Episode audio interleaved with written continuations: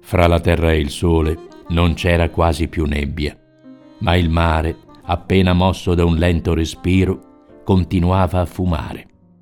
E in quella tenue foschia brillavano gli arcobaleni. Il sole nuovo indorava le case della città e l'aria era fresca, di una freschezza deliziosa, che si gustava con tutti i pori. Le bancarelle degli ortolani mandavano un buon profumo. Le bottiglie del latte aspettavano davanti alle porte e nelle panetterie era l'ora delle sfornate calde e croccanti.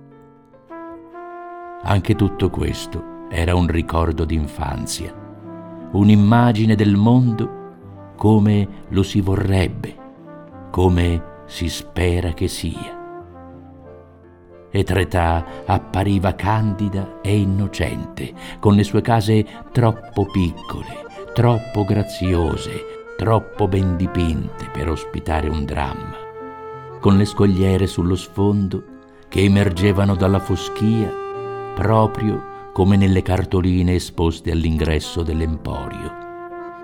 Il macellaio, il panettiere, l'ortolana avrebbero potuto essere i personaggi di un racconto per bambini. Maigret era il solo a provare certe nostalgie o semplicemente gli altri non le confessavano. Avrebbe tanto desiderato che il mondo fosse come lo si scopre da piccoli, come nelle figurine pensava. E non solo lo scenario, ma anche la gente, il papà, la mamma, i bravi bambini, i nonni buoni con i capelli bianchi. Per un certo periodo, ad esempio quando era appena entrato nella polizia, Le Vésinet gli era sembrato il luogo più armonioso del mondo. Era a due passi da Parigi ma prima del 1914 vi circolavano poche auto.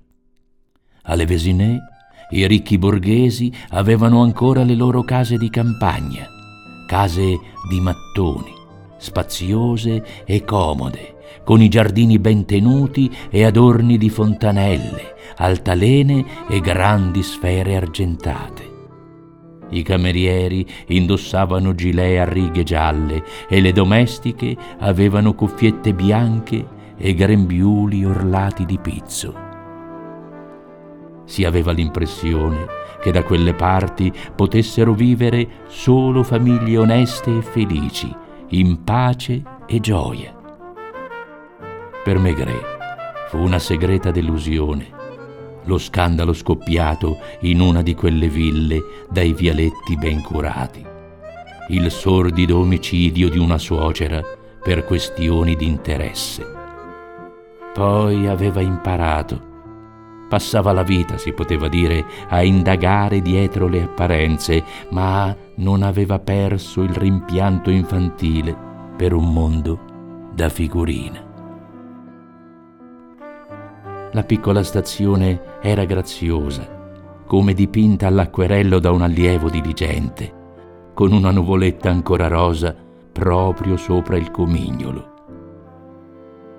Ritrovò il treno giocattolo, l'uomo che forava i biglietti.